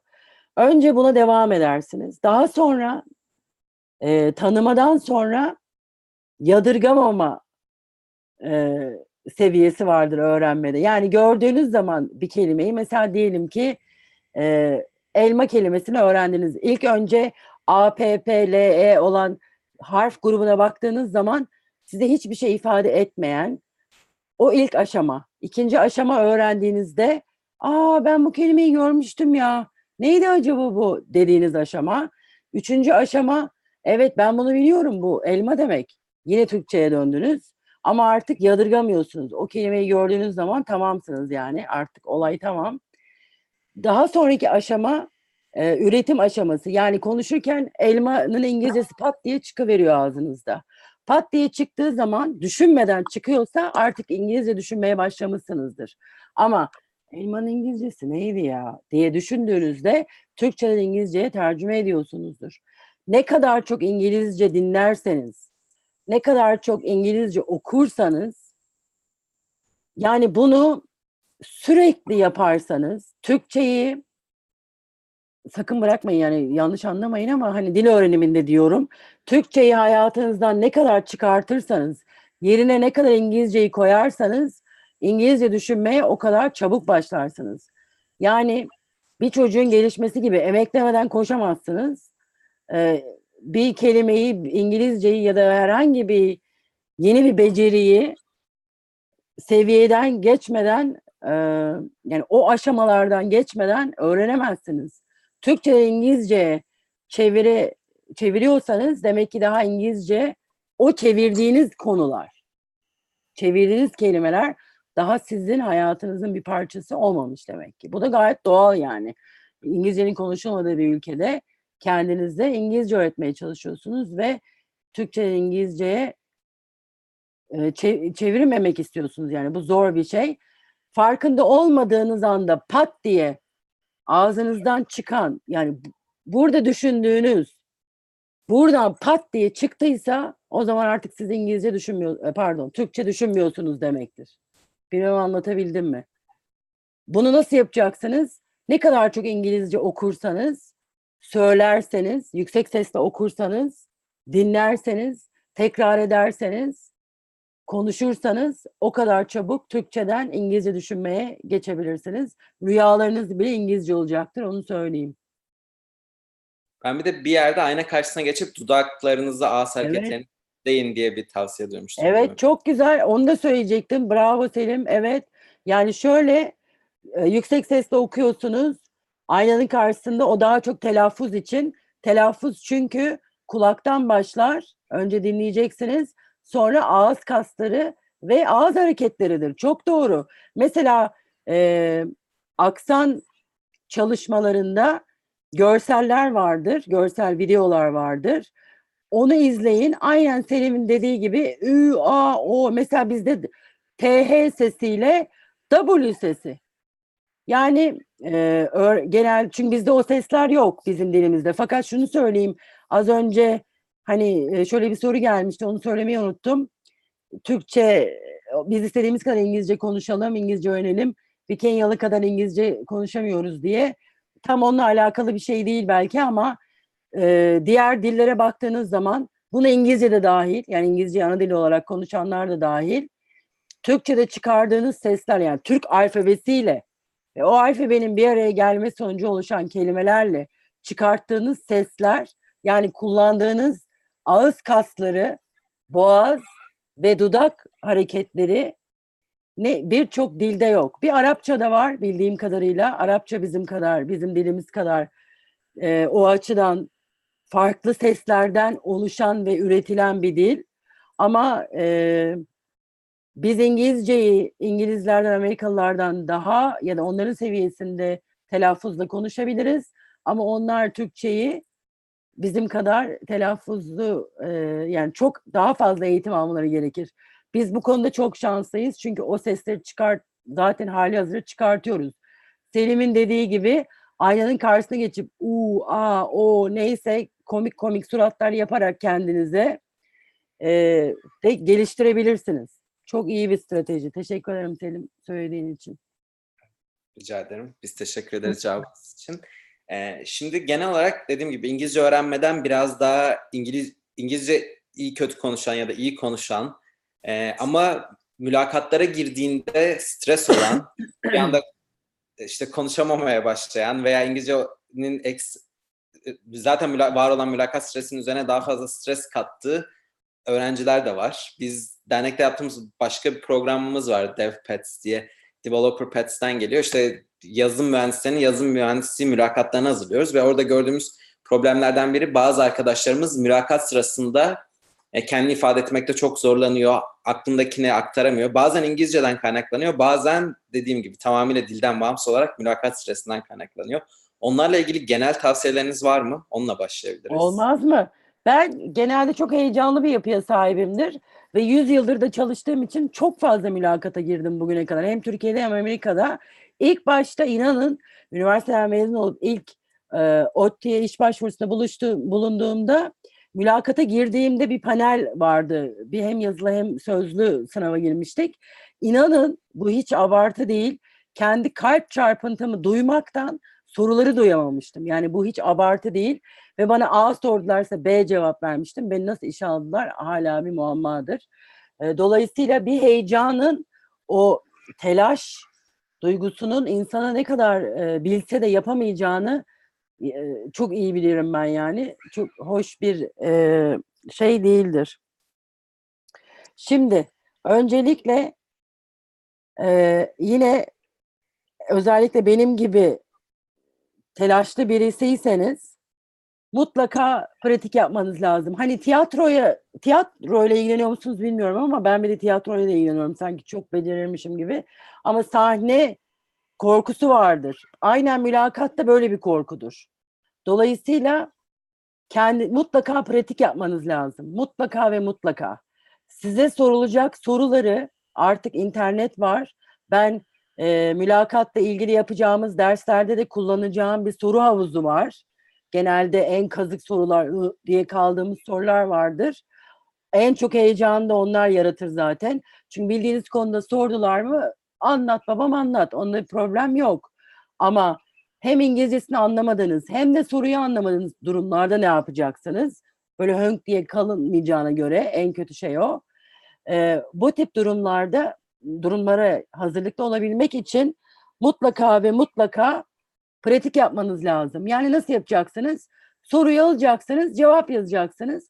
O cevabı habire söyleyeceksiniz, söyleyeceksiniz, söyleyeceksiniz. O anahtar kelimeyi duyduğunuz zaman mülakatta ha bu soruyu soruyor şak. O zaten bilgi bankası burada hazır olacak. Hemen onu çekeceksiniz ve konuşacaksınız.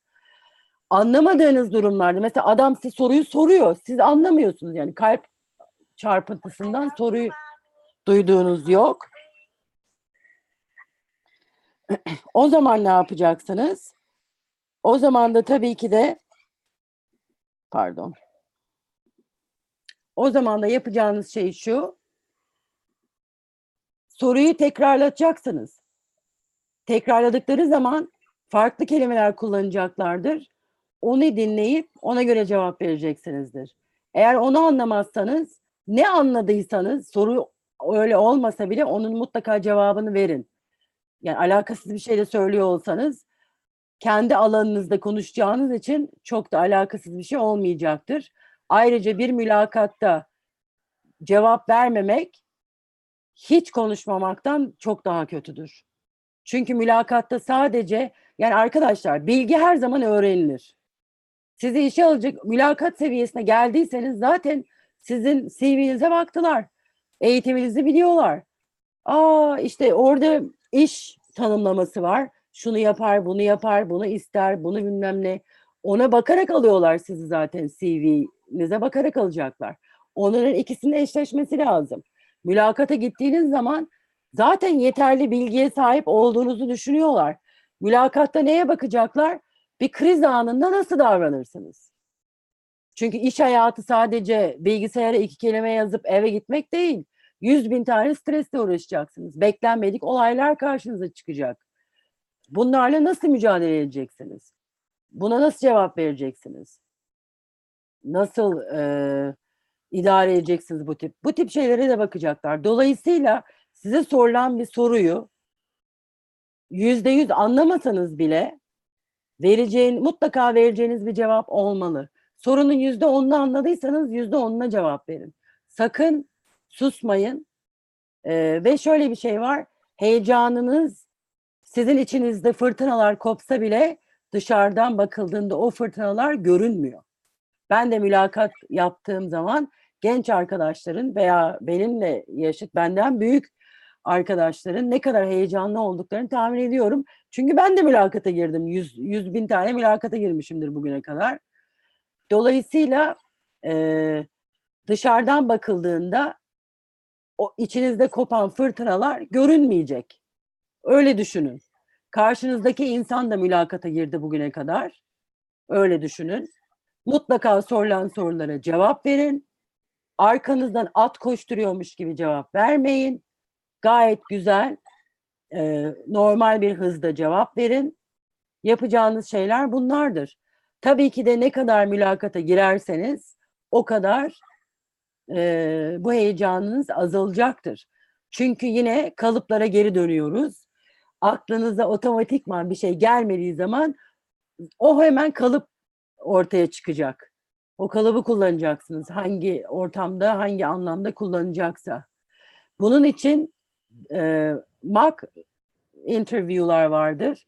Yani e, öyle tecrübe edilsin diye yalandan dolandan yapılan mülakatlar vardır, deneme mülakatları. Onları yapacaksınız. Onları da nasıl yapacaksınız? İnternette dediğim gibi o, soru havuzları var. Ben size bu konuda yardımcı olmaya hazırım.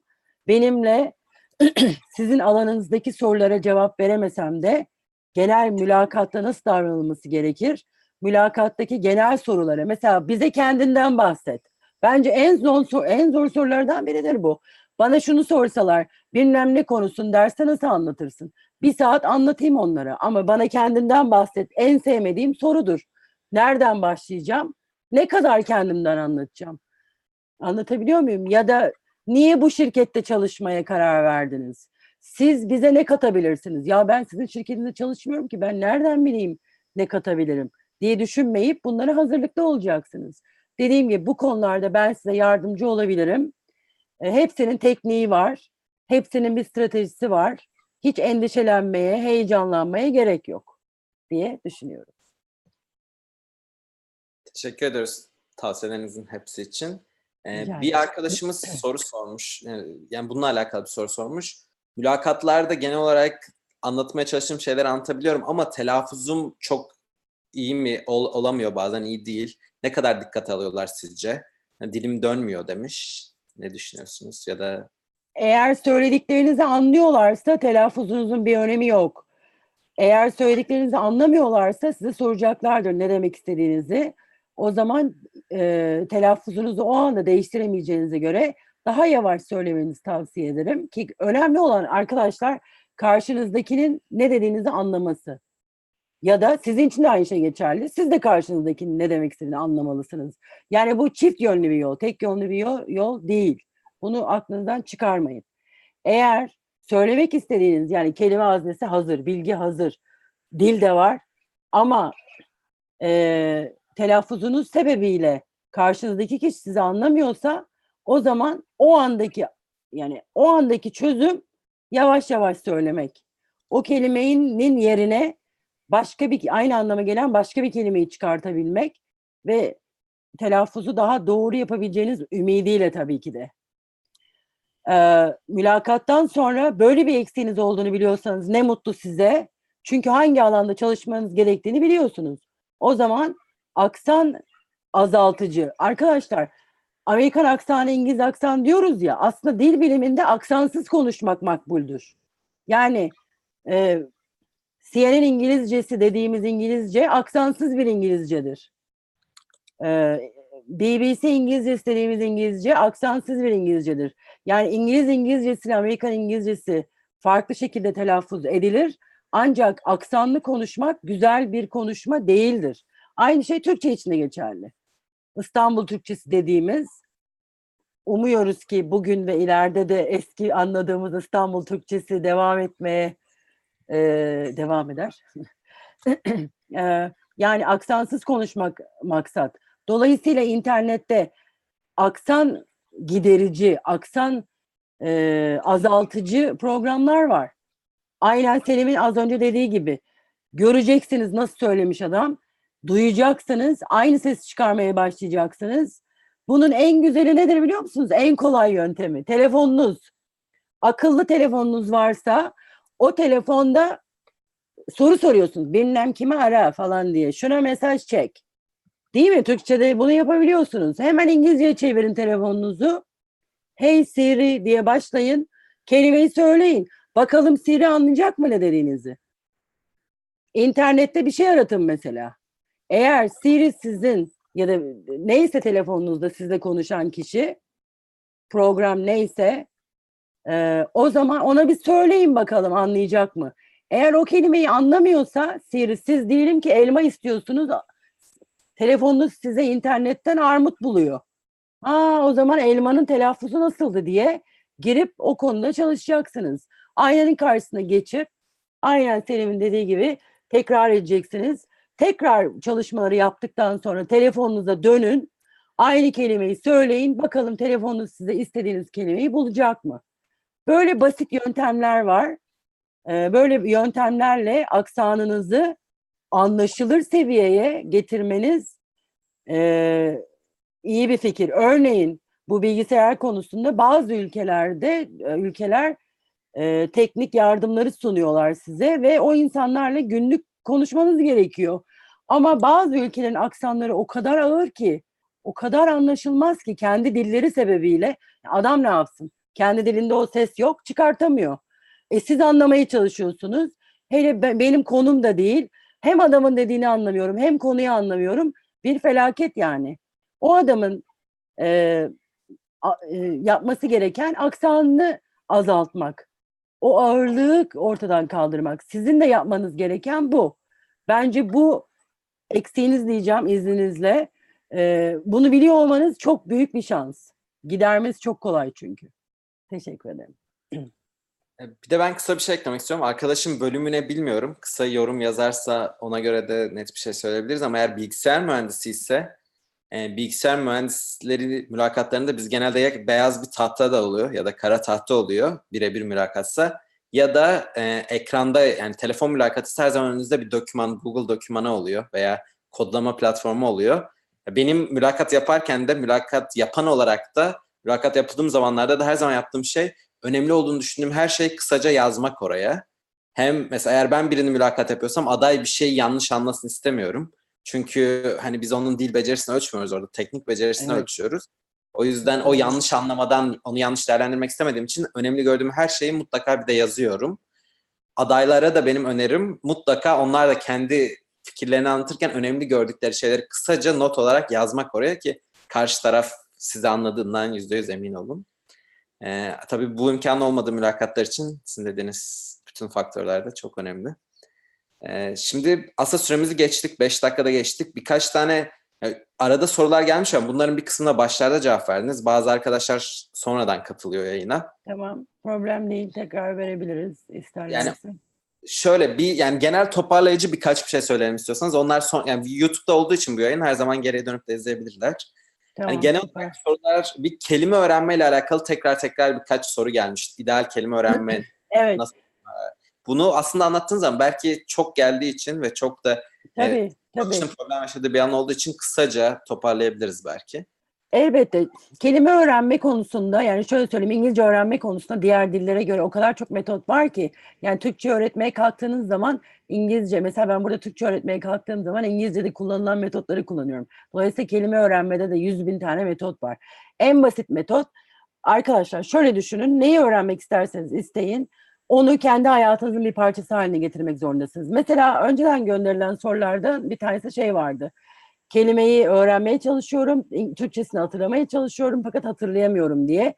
En basiti kendinize e, kartlar hazırlayın, minik minik kartlar. Önüne İngilizcesini yazın, kelimenin türünü yazın. İşte isim mi, fiil mi, sıfat mı, zarf mı neyse. Onu İngilizce yazın ama İngilizcenin altına. Arkasına da Türkçesini yazın, isim diye yazın. Bunları biriktirin, biriktirin, biriktirin, cüzdanınıza koyun, cebinize koyun efendime söyleyeyim çalışma masanızın e, üstüne koyun. Yani karşı dişlerinizi fırçaladığınız zaman aynaya koyun. Ne bileyim yani nereye en çok neyi görüyorsanız buzdolabına koyun. En çok nereyi görüyorsanız elinize her attığınızda onlarla çalışın. Bütün gün günde ne kadar uyanıksanız elinizde sürekli o kartlar olsun. Bu bir. Mesela İngilizcesi çektiğiniz kartı İngilizcesi geldi. Türkçesini düşünün. Arkasını çevirin doğru yaşasın değil aa, diye hani hemen bir sonrakine geçin. Böyle böyle böyle böyle flashcards yapmanız gereken bu. İkincisi eğer duyarak öğrenen e, bir kişiyseniz yani duyarak daha iyi öğrenen yanlış anlam anlatmayayım. Herkesin öğrenme becerileri aynı becerileri sahibiz ama bazı becerilerimiz diğerlere göre daha kuvvetli. Eğer mesela ben görerek ve yazarak öğrenirim. Mutlaka yazmam lazım. Ama duyarak daha iyi öğrenebiliyorsanız telefonunuza sesinizi kaydedin. İngilizcesini söyleyin, Türkçesini söyleyin. Geçin. Quizlet.com diye e, Selim keşke bunları ben not alsaydım ya gönderilecek şeyleri. Neyse artık hallederiz onu. Quizlet.com diye bir site vardır. Kelime öğrenmede birebirdir. Ama habire elinizde otobüste gidiyorsunuz mesela. e, internet bağlantısı şu bu. Yani evde internette, okulda internette quizlet.com'u kullanabilirsiniz. Çünkü o quizler falan da hazırlıyor size. Ama otobüste giderken, yolda yürürken telefonunuzda mesaj yazacağınıza çıkartın cebinizden kartları, evde hazırlamış olduğunuz kartları. Çünkü kendiniz de yazarsanız daha çabuk öğrenirsiniz. Günümüzde şöyle bir eksiklik var arkadaşlar. Teknoloji sebebiyle hiçbirimiz kalem kağıt kullanmıyoruz. Halbuki kalem kağıt kullanımı, özellikle kalem kullanımı beyin kaslarının gelişmesinde ve beyinle e, nasıl söylesem vücut kaslarının e, koordineli olarak çalışmasında çok önemli bir yeri vardır. Yani e, bu çok ciddi bir şey olarak görünmese bile şu an eğitime başlayan benim oğlum da dahil olmak üzere çocukların en çok çektiği sıkıntılardan bir tanesidir bu. Dolayısıyla mutlaka kendi elinizle el yazısıyla yazın o kartları hem Türkçesini hem İngilizcesini giderken çıkartın şak Türkçesi İngilizcesi neydi buydu bilmem ne falan diye diye diye diye günde bir insanın yedi yani beyninizde yedi tane şeyi öğrenmeye e, yeriniz var. Bu bilimsel olarak açıklanmış. O yedi noktayı nasıl dolduracağınıza bağlı. Mesela o iki kelime öğrendiniz. Elma ile armut. Bunları meyve grubunda birleştirirseniz o tek grup olarak yani yediden sadece bir tanesini kullanmış olarak algılanırsınız. Günde 100 tane kelime öğre- öğrenmenizi isteriz ya biz öğretmenler. Yarın bu kelimeler öğrenilsin soracağım falan diye. Yalandır o. Yani ben kendim öğretmenim size söyleyeyim. 7 tane e, öğrenme ya da ez, bir, e, bir gün içerisinde 7 tane bilgiyi kafanıza iyice sokma şansınız var. Eğer kelimeleri gruplarsanız o 7'yi çok ekonomik olarak kullanmış olursunuz. E, kelime öğreniminde en önemli şey öğrendiğiniz kelimeleri, ilgili kelimeleri bir gruba sokmak. Bir öğretmenim bana şöyle bir örnek vermişti. Her kelime bir astronottur. O astronotları aynı uzay gemisine koyarsanız o zaman o astronotlar yaşamaya devam ederler. Ama uzayda bırakır götür şey yaparsanız bırakırsanız kaybolurlar. Dolayısıyla her astronot bir kelime, her uzay gemisi bir kelime grubu. Diyelim ki meyveler, isimler. Nasıl adlandırırsanız adlandırın. Bununla ilgili bir oyun vardır. Ee, mesela kırmızı rengini neyle bağdaştırırsınız? Elmayla. Bunu İngilizce sorun. Demek ki kırmızı ile elma sizin aklınızda aynı grupta olmak zorunda. Yani her öğrendiğiniz yeni kelimeyi eskiden bildiğiniz bir kavrama birleştirmek zorundasınız. Yeni kelimeyle yeni kavramı birleştirmeyin. Eskiden bilinen hali hazırda ürettiğiniz bir kavrama yeni öğrendiğiniz bir kelimeyi birleştirin. O zaman o yeni öğrendiğiniz kelimenin daha uzun sürede sizin beyninizde kalacağına e, ve daha kolay bir şekilde pat diye ağzınızdan çıkacağına e, çıkması daha kolay olacaktır. Bilmem anlatabildim mi? Çok mu karıştırdım acaba? Yani mutlaka eskiden bildiğiniz bir kavram ile yeni öğrendiğiniz kavramı bir araya getirin. O flash kartları kullanın demiştim ya. İsterseniz onları grup grup hazırlayın. Meyveler grubu. İşte e, ne bileyim insanlar grubu, hayvanlar alemi. Ne istiyorsanız öyle öyle yani grup grup öğrenin. Böylece birleştire birleştire uhuladığınızı düşünün, yapıştırdığınızı düşünün. Kocaman bir zincir olacaktır. Kelime haznenizi kelime hazneniz daha kalıcı olacaktır. Çünkü öğrenmek de yeterli değil. Kalıcı olmasını sağlamak lazım. Ve dedim ya hani buradan yani buradan buraya çıkışını sağlamak gerekir. Böylece kelime kullanımınız da artacaktır hazne olarak. Evet. Yeterli oldu mu bilmiyorum. Ee, yok teşekkür ederiz. Oldu bence. Ee, bir arkadaşımızın sorusu varmış ve e, yayına bağlanmak istiyormuş sanırım. Ben yorumlarını göremedim daha. Yani yorum- yorumlara Vallahi bak. yani siz nasıl yapıyorsunuz bu işleri bilmiyorum ama bence bir sorun yok. Bağlayabilir dersin açısından sakıncası yoksa o şans Yok canım. The more the merrier. Buyurun. Tamam, o arkadaş bağlanana kadar e, ben Tarık o arkadaşı yayına bağlarken e, bu arada yayınımızın arkasında dernekteki gönüllerimizden ve bu e, kariyer sohbetlerini çok uzun süre koordine eden Tarık var. Şu an yayında olmasa da. E, ona- Teşekkürler Tarık ve çok da sabırlı bir arkadaşımız yani bana gösterdiği sabır Ece de öyle ikisine de çok teşekkür ederim muhteşem gençlersiniz hepiniz Teşekkür ediyoruz. Ece de danışmanlık programımızın koordinatörü bilmeyen arkadaşlar için. Ee, şimdi ben bir, bir şey hatırlatmak istiyorum o arkadaşımıza yine bağlanana kadar. Az önce bir link çıktık sanırım. Hem videonun altında hem de sohbette. Ee, hı. Yani sizinle bu eğitimleri, bunu eğitim haline döndürüp devam edeceğiz. Fakat bunlar kapalı olacak. Arka, eğitime katılan arkadaşların kendini rahatsız hissetmesi adına dışarıya yayınlamayacağız. Ve çok ufak gruplarda yapacağız bunu. 4-5 kişi gruplarda yapacağız. Ee, siz de epey bir zaman ayıracaksınız. Şimdiden teşekkürler. Ay, Pazar- ederim seve seve Teşekkür ediyoruz tekrar. Pazar günleri bu saatlerde yapmayı düşünüyoruz bu yayınları. Ee, ve bu şu an bizi izleyen arkadaşlara öncelik verelim istedik. Çünkü bunu ilk duyurduğumuzda 100'e yakın başvuru vardı. 100 kişiye sizin bu faydalı olması için yani bayağı bir, bir iki yıl alır herhalde. Ee, o yüzden e, yani bu yayında izleyen arkadaşlara öncelik vererek kayıt sırasına göre öncelik vereceğiz. Gruplara ayıracağız. İşte 2-3 hafta mülakata odaklanacak. 2-3 hafta o, o, o alanda ihtiyacı olanlar. Sonra 2-3 hafta belki konuşma, 2-3 hafta yazı, 2-3 hafta dinleme şeklinde bir döngü halinde yapmayı düşünüyoruz. Onu da arkadaşlara duyuralım şimdiden. Yalnız bu, Duyuralım. bunda herkesten rica ediyoruz. Böyle bir imkanı olmayan, tercih olarak hani okulunda veya üniversitesinde, lisede, lisesinde bu tarz imkanı daha az olan arkadaşlar başvurursa daha faydalı olur. Zaten kendi okulunuzda bir yaz, e, yazma merkezi mi, Writing Center, ya- yazma becerileri merkezi mi deniyor Türkçe'de? Yani böyle bir merkez varsa, yabancı öğretmenleriniz varsa sizin bu yani bütün Gözlem'in söylediği konuları pratik yapma şansınız çok daha fazla kendi Doğru. günlük hayatınızda. Bu şansı olmayan arkadaşlara yer verirseniz e, ya da sıra verirseniz memnun oluruz. Ama dediğim gibi yani bu bir şart değil. Yine de mülakat pratiği mesela çok kolay yapılabilen bir şey değil. Hangi okula giderseniz gidin. Yine yani ilgi duyan herkes formu yükleyebilir, formu doldurabilir, yani bize haber yollayabilir. O form aracılığıyla biz sizinle birebir iletişime geçeceğiz. Zaten e-posta adresinizi vermeniz gerekiyor formu doldurabilmek için. E, bu- bunu hatırlatmak hem de bilgilendirmek istedim tüm arkadaşlara. Daha önceden bize bu konuda mail bile atsanız bu form geçerli olacak. Lütfen bu formu bir kere daha doldurun. Özür diliyoruz ondan ama E, bu form hani yeni bir başlangıç bugünkü kayıtlar. Bu formla bu form üzerinden takip Bu edeceğiz. daha başlangıç. Ee, şimdi şimdi gö- e, gö- yani bu bu hatırlatmayı da yaptık. Önümüzdeki hafta önümüzdeki hafta değil pardon. 3 hafta sonra başlayacağız bu yayınlara onu da söyleyeyim. Ayrıca danışmanlık programında tekrar Hanım'ın profili var. Oradan birebir e, almak istiyorsanız randevu alabilirsiniz ama dediğim gibi onun randevularını çok çok önceden almanız gerekecek. Çünkü çok hızlı bir şekilde doluyor.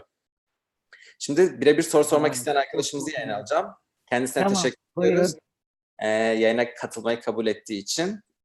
Ee, İbrahim ee, ee, bir yani Zoom biraz vakit alıyor. İbrahim yayına almamız alıyoruz. iki Olur dakika. olur bilirim ben. Hiç problem değil. Aa geldi. Hoş geldin İbrahim. Merhaba İbrahim. Sesin gelmiyor bize yalnız. Kameranı açarsın. Ben, ee, sesin kısık. Mikrofonun mu acaba kapalı? Şu andan şu an geliyor evet. Ah, Ha, süper. Hoş Teşekkür geldin. İbrahim. İçin. Hoş, hoş bulduk hocam. Merhaba Selim abi. Ee, Merhaba. yayına biraz genç katıldım. Kusura bakmayın. Deneme sınavından çıktım. Üniversite sınavına hazırlanıyorum ben. Aa Ee, kolay gelsin. Aferin başarılar. Ayrıca çarşı galiba tebrik ediyorum Beşiktaş. Beşiktaşlıyım biraz. Konya Beşiktaşlıyım. Biraz güzel güzel. Ee, sorum şu hocam. Şimdi sorulduğunu bilmiyorum. Ee, ama sormak istiyorum. Sor. İngilizce dizi izleyerek dil becerilerini geliştirmeye çalışıyorum. Fakat bu İngilizce altyazılı olarak izliyorum. Burada bazen çok bilmediğim kelimeler çıkıyor. Diğer arkadaşlarda da eminim oluyordur. Burada kelimeleri durdurup durdurup mı not alalım? Yoksa kelimeleri diziyi bir daha baştan izleyip mi not alalım? Yoksa hiç bunu önemsemeyip ne anladıysak öyle ilerlemeye devam edelim. Siz ne önerirsiniz? Çok güzel bir soru İbrahim. Teşekkür ederim sorduğun için. Şimdi şöyle e, şöyle söyleyeyim. Tabii ki de diyelim ki yani kaç tane kelimeyi anlamadığına göre değişir. E, eğer şöyle bir şey var. Bir şey okuduğun zaman yüzde seksenini yüzde sekseni ile yüzde doksanı arasında ne konuşulduğunu anlıyorsan okuduğunda veya dinlediğinde dizi içinde geçerli bu. E, o zaman dönüp o yüzde ona bakmak zorunda değilsin. Ama eğer yüzde seksenin altındaysa yani konuşulanın yarısını anlamıyorsan veya dörtte üçünü anlamıyorsan ya da sadece dörtte üçünü anlıyorsan diyelim o zaman o kelimeleri mutlaka öğrenmen gerekir. Şimdi bir diziyi yani kendi sabrına da bağlı bu. Aa yeter ya deyip bırakma seviyesine getirme kendini. Anlatabiliyor muyum? Evet, Ee. İlk baştan başladın dizinin ne konu çoğunu anlamıyorsan eğer elbette o kelimelerin anlamını çıkarman lazım. Ve tekrar dinlemen lazım. En iyi kelime öğrenme bu yöntemle diyelim ki kelimeyi duydun. Anlamadın. Altta Türkçe açıklaması var. Hemen onu bir yere not ettin. Tekrar dinledin. Kelimeyi anladın. Bu sefer yapman gereken kendin söyleyeceksin kelimeyi. Evet, onu Kendin Yap- telaffuz edeceksin. Evet. Kendi sesini duyman çok önemli İbrahim, tamam mı? Evet. Söyleyeceksin, söyleyeceksin, söyleyeceksin. O kelimeleri liste olarak elinde bulundur. Çünkü o dizi, aynı diziyi seyrettiğin müddetçe hemen hemen aşağı yukarı aynı kelime havuzundan kullanacaklardır mutlaka. Çünkü her dizinin bi- bildiğimiz gibi Türkçe dizilerde de aynı şey geçerli. Konu belirli olduğu için kullanılan kelimeler de o konunun etrafında olacaktır. Anlatabildim mi? Dememin sebebi şu. O kelimeyi bir sonraki veya ondan sonraki bölümde tekrar duyman, duyma ihtimalin çok yüksek.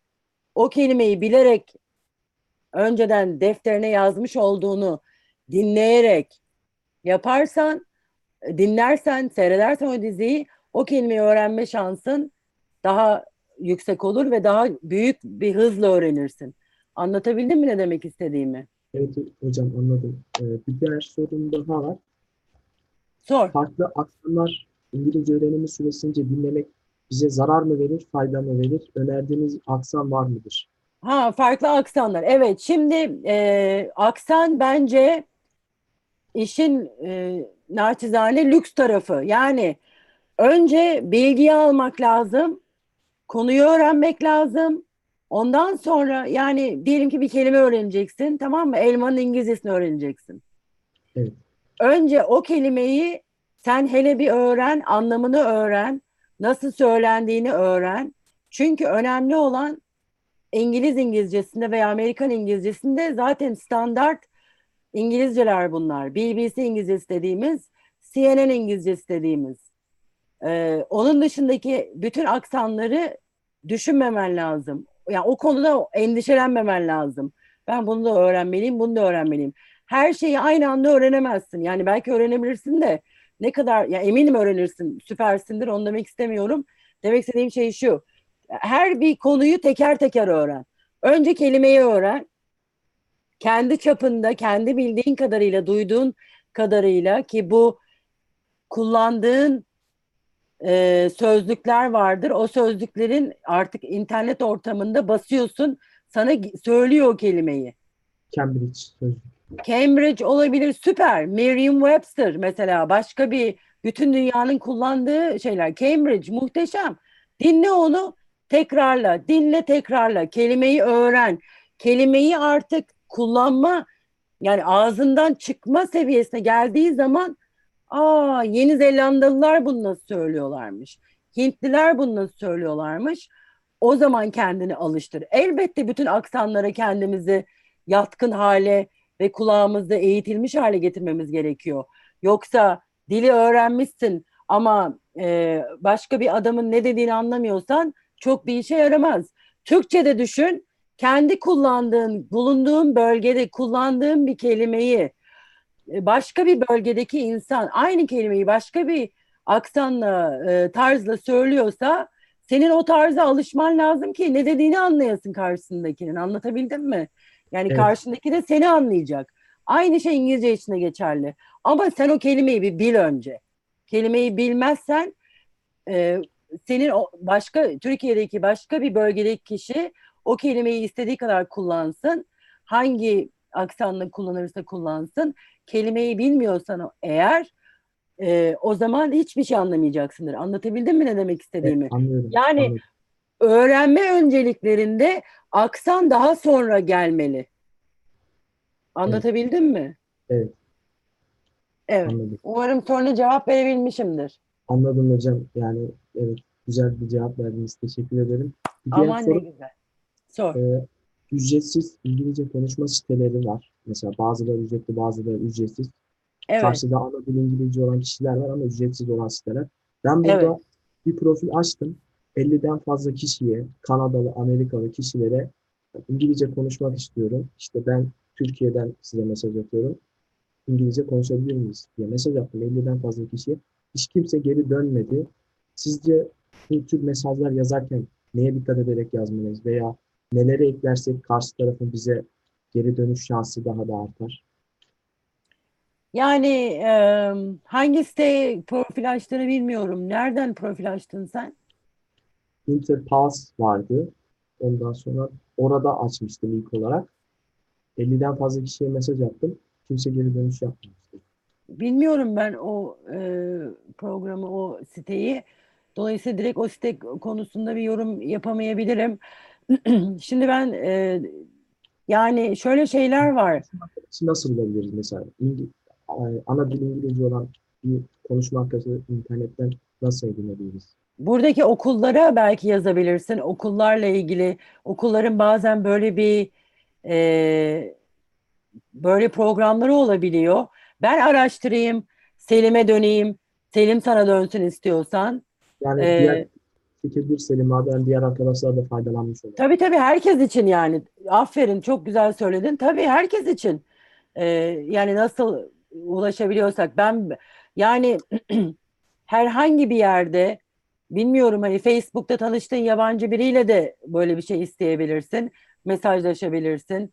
Ondan sonracığıma ya da başka platformlarda da yapabilirsin, isteyebilirsin. Ee, fakat güvenilir platform, platformlardan bunları sormak daha iyi olur. Çünkü e, her gördüğüne güvenme. Ee, yani anlatabiliyor muyum? Evet, anladım. Ee, yani kötü bir şey söylemiyorum da yani kendine dikkat etmen açısından. Anladım Fikir hocam. olarak e, yani iyi insanlar da var bu dünyada, çok iyi olmayan insanlar da var. Dolayısıyla kullandığım platformlar da önceden denenmiş, daha akademik sanırım olsa daha e, gerçi Facebook'un neresi akademik diyeceksin, haklısın diyeceğim. E, ondan sonra yani ama Facebook'ta mesela e, çok böyle özel gruplar var işte bilmem ne fotoğraf bilmem ne grubu falan gibi e, tiyatro grubu gibi hani kendi merakına e, ait gruplar var. Belki bu böyle bir gruptan bulabilirsin. Ben buradan araştırayım Amerika'dan böyle yapanlar var mı gönüllü olarak diye. Ondan sonra e, ben çok sevinirim eğer benim derslerime gelirsen. E, elimden Evet, geldiğince Ben mutlaka mutlaka yardımcı olurum. Yani olamadığım konuda da olanı bulur getiririm. Öyle, mutlaka peşini bırakmam işin yani. Ondan sonra e, öyle öyle yaparız diye düşünüyorum. Teşekkürler hocam sağ olun. Rica ederim. Ama her bulduğun yabancı kişiye de en doğrusunu bu biliyordur, en iyi insan budur diye pat diye güvenme. Onu Tabii, evet. söyleyeyim. Ya Türkiye'de de bu geçerli, e, yabancı ülkelerde de bu geçerli. Teşekkür ediyoruz. Öncelikle İbrahim Sorularım bu kadardı Selim abi. Yayını aldığınız için sağ olun. Size de kolay Çok gelsin. memnun oldum İbrahim. Görüşmek üzere. Tamam hocam hoşçakalın. Ben tekrar takip ediyorum sizi. Yayından çıkıyorum şimdi. Tamam. İyi günler İbrahim. Diğer arkadaşlara da her zaman bu çağrımız açık. Birebir bağlanıp sormak isteyenleri bağlamaya çalışıyoruz. Arkadaşlar genelde çekiniyorlar canlı yayına katılıp soru sormaya ama İbrahim'e teşekkür ediyoruz medeni cesaretinden. Bravo, bravo İbrahim. Evet, diğer arkadaşlar da katılsın. Ne var ki? Normal sohbet ediyoruz yani. Ama çekiniyorlar. YouTube'da Evet, kalıyor. doğru. O asla an- anlaşılabilir bir çekince. çekince. Doğru. Ee, biz de çok teşekkür ediyoruz Gözde Hanım. Yarım saatte geçti. Rica bir ederim. 90 dakikanızı aldık. Şimdiden Estağfurullah. önümüzdeki haftalarda vereceğiniz katkılar için de çok teşekkür ediyoruz. Son sözlerinizde bizi izleyen öğrencilere tavsiyeleriniz neler? Onu sorarak bitirmek istiyoruz. Öncelikle kendinizle gurur duyun bütün genç arkadaşlar. Ee, öğrenmeye hazırsınız. Yani işin yarısı tamam. Nasıl öğreneceğim diye kendinizi yırtıyorsunuz. Bir kere bu böyle bir istekle geldiğiniz müddetçe bu işi kotarmamanız diye bir şey söz konusu değil. Bu işin sistemi var, araştırması var. Bugüne kadar uygulanmış yöntemler var, uygula, yani uygulanmış ve sonuca ulaşılmış yöntemler var. Bu yöntemlere, doğru yöntemlere ulaştığınız müddetçe İngilizcenizi ve mülakat becerilerinizi geliştirmemeniz için hiçbir şey söz konusu değil. Uzmanlarla beraber çalışarak öğretmenlerinize, eee arkadaşlarınıza birbirinizden de çok şey öğreneceksinizdir. Konuşarak bu işi kotaracağım. Zaten buraya geldiniz, programı dinliyorsunuz. Bu bile başarıya ne kadar yaklaştığınızın bir göstergesi. Ee, ben her zaman yardıma hazırım. Yazı yazı konusunda da konuşma, mülakat, İngilizce konusunda nasıl yardımcı olabilirsem. İş mülakatlarına personal statement nasıl yazılır? Efendime söyleyeyim, statement of purpose nasıl yazılır? Ee, hepimiz bu yollardan geçtik. Bu konularda da yardıma hazırım. Ee, aklınızda bulunsun. Hepinizin yolu açık olsun. Bol şans diliyorum. Kendinize iyi bakın. Beni ve Selim'e zaman ayırdığınız için de çok teşekkür ederiz. Teşekkürler. Türkiye'de olanlara iyi akşamlar. Amerika'da olanlara Türkiye'ye çok selamlar. Çok özledik Türkiye'yi. buradakilere de iyi pazarlar. Görüşmek İyi üzere. pazarlar. Görüşmek üzere.